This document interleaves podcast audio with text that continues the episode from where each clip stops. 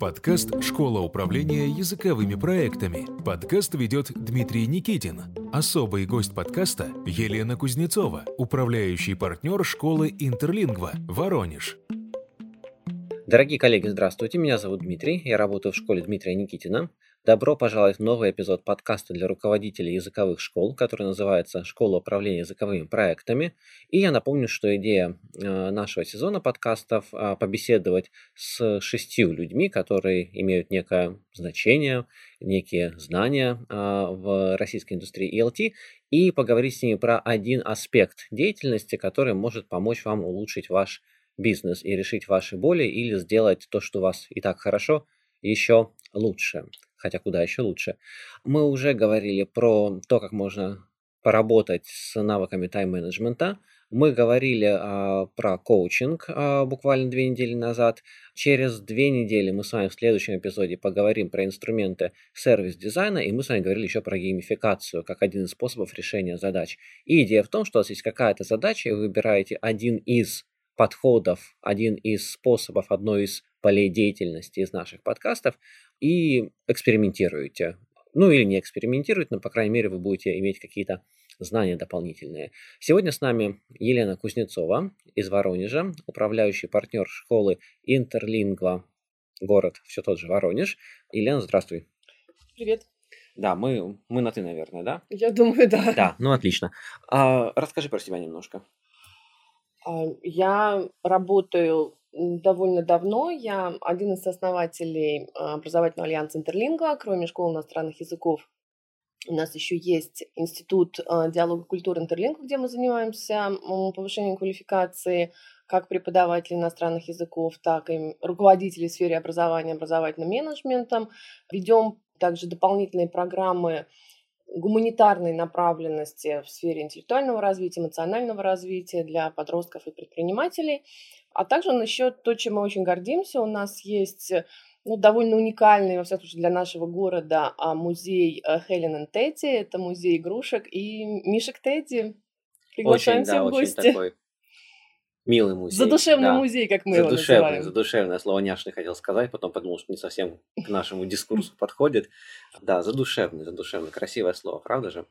Сегодня я бы хотел с тобой поговорить, я знаю, что у тебя хорошо это получается, про работу языковой школы с городом, про работу языковой школы с государственными учреждениями, про работу э, языковой школы с государственными образовательными учреждениями, может быть, с органами власти, там с департаментами или министерствами, как это у вас называется, э, потому что это мало очень кто делает. Возможно, это мало кто делает. У меня принцип не брать государственные деньги, вообще к ним не прикасаться. Два раза попробовал, не понравилось вообще но это уже было после того, когда принцип появился, и сейчас вот я к этому принципу придерживаюсь. Не бери государственные деньги, вообще вот ни в какие игры не играй, в том числе с университетами, потому что тоже обжигался очень сильно, когда конференцию однажды сделали в университете, о боже, не легче деньги честно заплатить, и вот эти вот договорные отношения получить, чем эти танцы выплясывать вокруг них.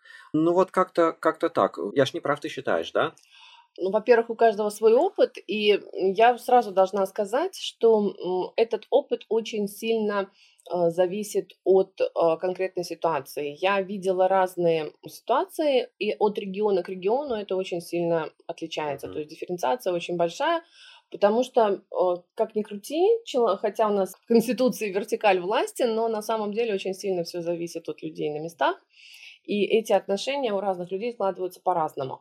А что я всегда говорю и коллегам, и на конференциях, я всегда говорю, пробуйте, не нужно подходить к этому с какой-то пресуппозицией, что это априори неудачный проект, а нужно пробовать, выстрелить здорово, вы получите больше ресурсов э, для развития совершенно разных, э, в том числе материальных, информационных, административных.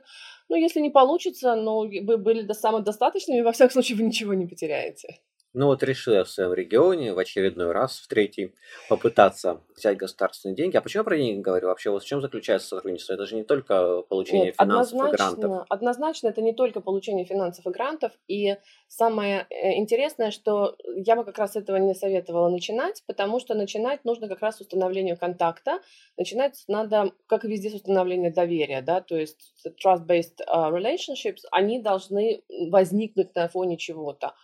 Я немножко расскажу, наверное, про нашу историю, потому что как у нас это случилось. Мы работали с лицензией всю свою жизнь. У нас с начала 90-х были первые как бы, частные курсы, и у нас уже тогда была лицензия на ведение образовательной деятельности. Мы никогда не работали без лицензии, поэтому мы с самого первого дня были как бы, в контакте с государственными органами, Тогда на самом деле все решалось немножко по-другому. Ну, как, были какие-то законодательные требования, они были на самом деле намного легче, чем сейчас, их было легче соблюдать.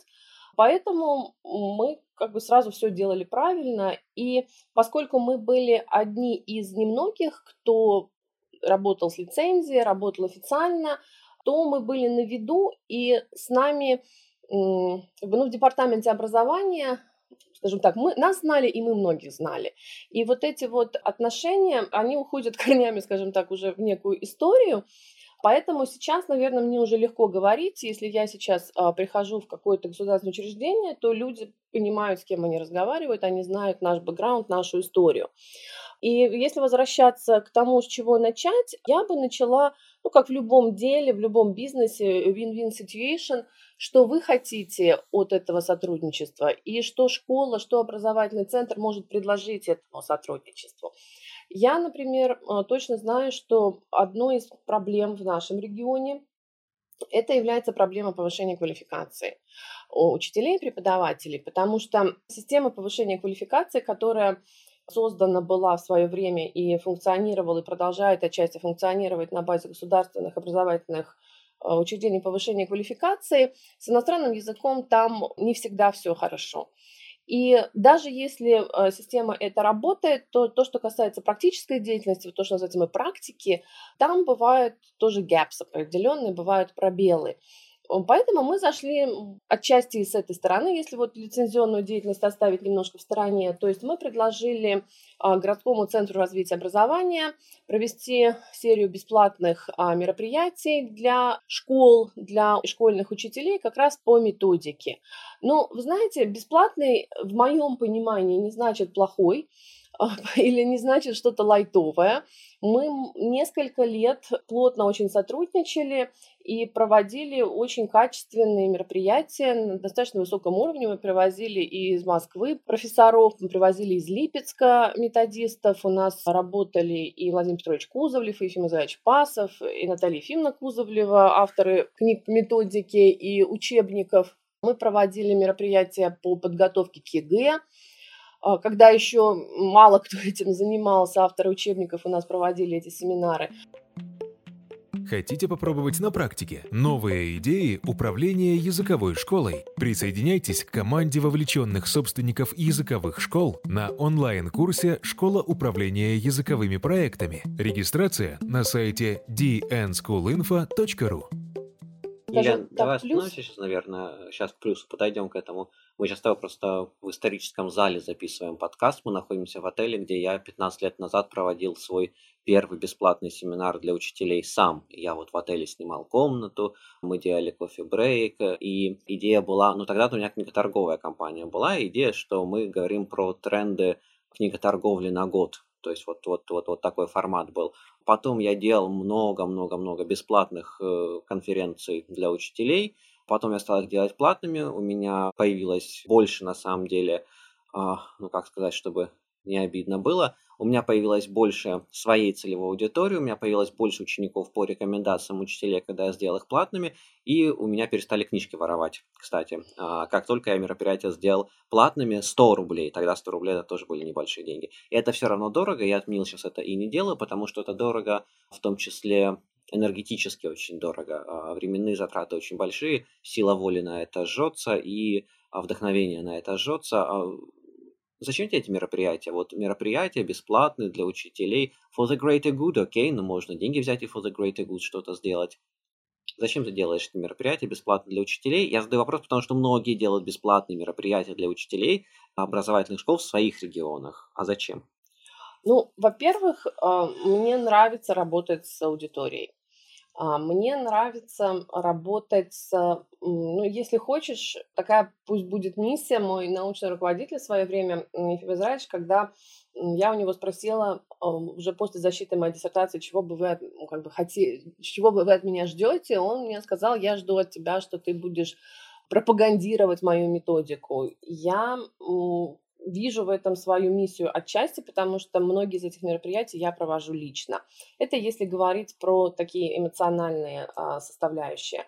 Если говорить про более приземленные какие-то материальные вещи, то, а, вы знаете, я часто слышу, и я должна сказать, что у нас в городе это тоже было, когда учителя школьные, ну, скажем так, с неким, может быть, там пренебрежением или ревностью, с разными, скажем так, не совсем а, положительными эмоциями относятся к частному иноязычному образованию.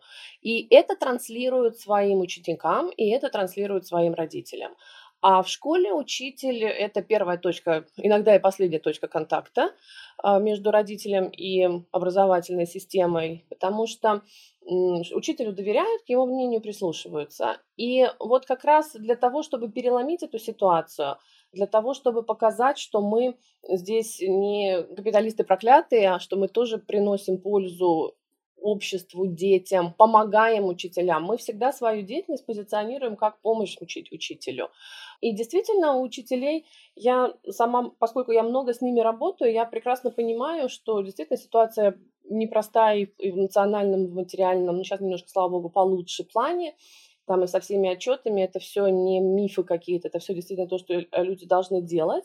И я рада им помочь, и они в ответ, как бы, ну, это, знаете, вот это вин ситуация. То есть они чувствуют, что я им помогаю, они как минимум мне не мешают. И когда это уже как бы, как бы выходит на какие-то такие большие обороты, включается вот эта система больших чисел, да, вот это какое-то происходит, количество переходит в качество, и сейчас уже, ну, почти никто, э, почти ни от кого я не слышу, что нам там в школе оценки занижают, потому что мы там частным образом занимаемся, там, или в школу дополнительно ходим заниматься. Мы много проводим мероприятий, куда мы приглашаем учеников с учителями, в том числе, которые у нас не учатся, которых э, там репетиторы. Мы даем возможность людям продемонстрировать свои как бы знания, да, продемонстрировать свои усилия, в том числе и в государственной образовательной системе, в том числе на международном уровне, я ничего не вижу в этом плохого. У нас, во всяком случае, я считаю, что наши отношения с государственной системой, во всяком случае, вот моей школы, в моем регионе сейчас гораздо более здоровые, чем они были 15-20 лет назад. Вы чувствуете, что вам нужна помощь в управлении вашей школой? Приходите на онлайн-курс «Школа управления языковыми проектами». В команде преподавателей 5 специалистов из России и Великобритании с большим опытом управления образовательными системами. Они с радостью помогут вам решить интересующие вас вопросы. Елена, я немножко запутался. Это все-таки, вот если определить конкретно а, работа с учителями, э, я-то понимаю, потому что а, в школу Дмитрия Никитина много-много учеников изначально приходило по рекомендациям учителей. Потом мы перестали работать с учителями, тоже много приходит учеников, но, а, но я помню, это был большой поток. И вот один, один евангелист у нас есть сегодня ты ее видишь в очередной раз, Маргарет, которая к нам ходит на каждую конференцию с основания школы. Раньше она вообще на каждый тренинг ходила, представляешь? Школьная учительница за свои деньги. И так интересно, я на факультете физического воспитания преподавал учителям физкультуры, английский язык в будущем. И ко мне мальчик э, приходит, э, чувствую, ну, такой не академичный, а, а по-английски, ну, явно пятерка. И выяснилось, что Маргарет ему преподавала английский, говорит, ну да, ну да, Ваня, Ваня, троечник мой. А у нас вот в группе такая звезда, обычная школа. И это здорово, когда мы что-то можем сделать для учителей, это здорово, когда они дают какие-то рекомендации, но вот эта история, Лена, она все-таки номер один бизнесовая, или номер два, или, или или она номер один, э, миссия какая-то личная, потому что ты говорила, нравится моя миссия, мне научный руководитель, мой учитель сказал, я это делаю. Тогда это миссия, да, это одна история. Или это то, что работает на стратегический маркетинг, на привлечение учеников, на какие-то как краткосрочные, так и долгосрочные перспективы. В первую очередь это что работает с учителями?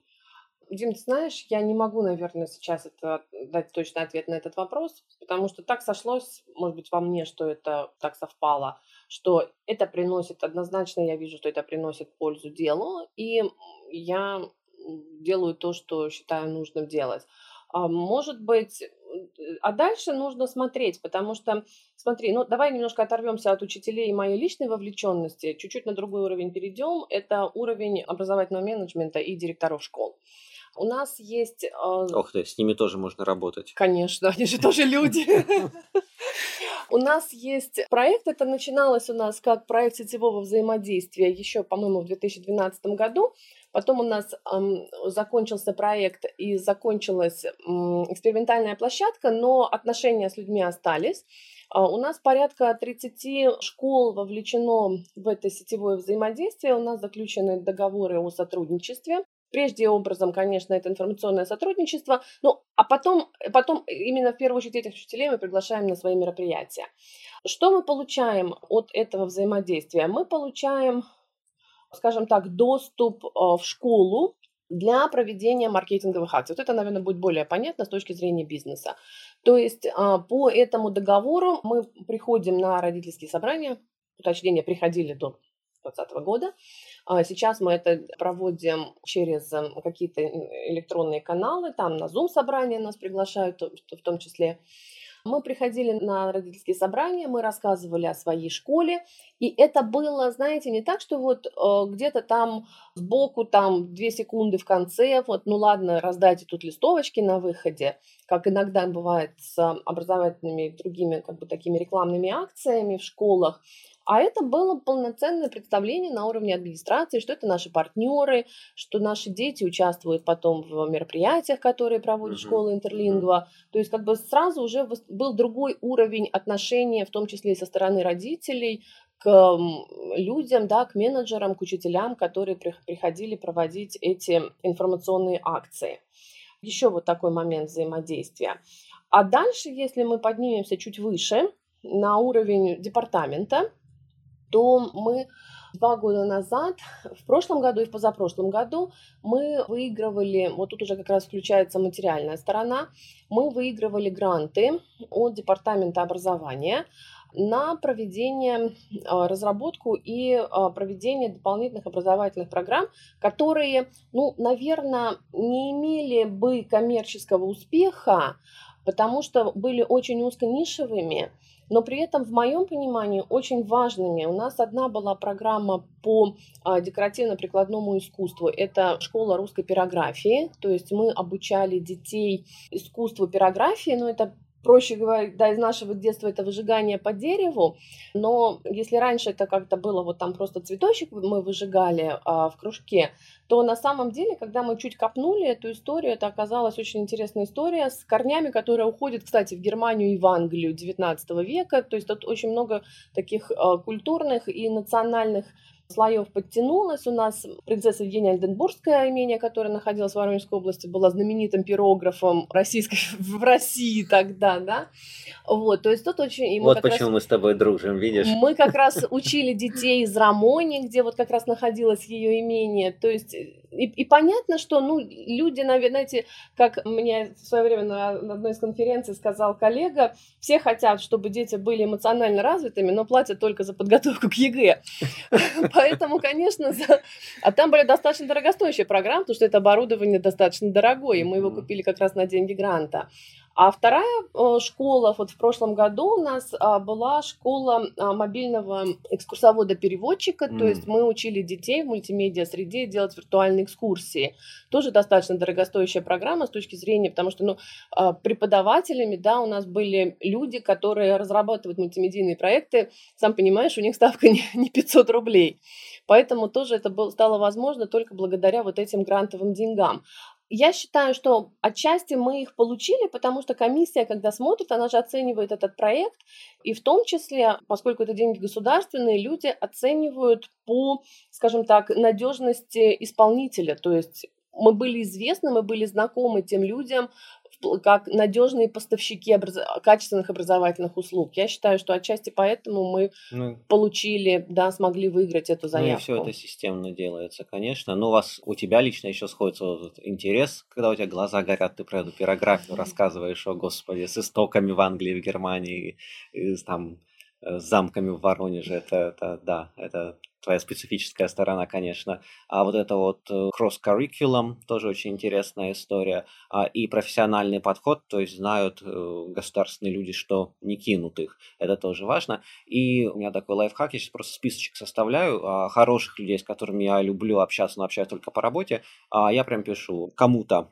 позвонил по работе, Потом я прям пишу себе позвонить не по работе, позвонить не по работе, позвонил по работе следующий. То есть я себе график реально составляю на каждого спикера у меня, вот, которые мои друзья, есть такой график, а что-то попросил по работе или тебя что попросили по работе, следующие две точки контакта должны быть не по работе. Но это не надо со всеми делать, только с теми, с кем вы дружите, и тогда вот контакт не иссякнет. Но это важно, представляешь, я тебе только по работе буду звонить, ну я же иногда не только по работе Конечно. звоню. Вот, как и ты мне. Спасибо большое, Елена. У нас сегодня такой прям вот э, ранним утром мы подкаст записываем. Спасибо, что пораньше встала.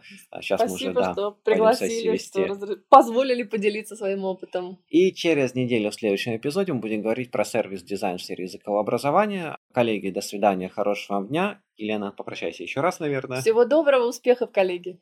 Аривидерчи. Хотите узнать больше эффективных приемов управления языковой школой? Присоединяйтесь к команде вовлеченных собственников языковых школ на онлайн-курсе «Школа управления языковыми проектами». Регистрация на сайте dnschoolinfo.ru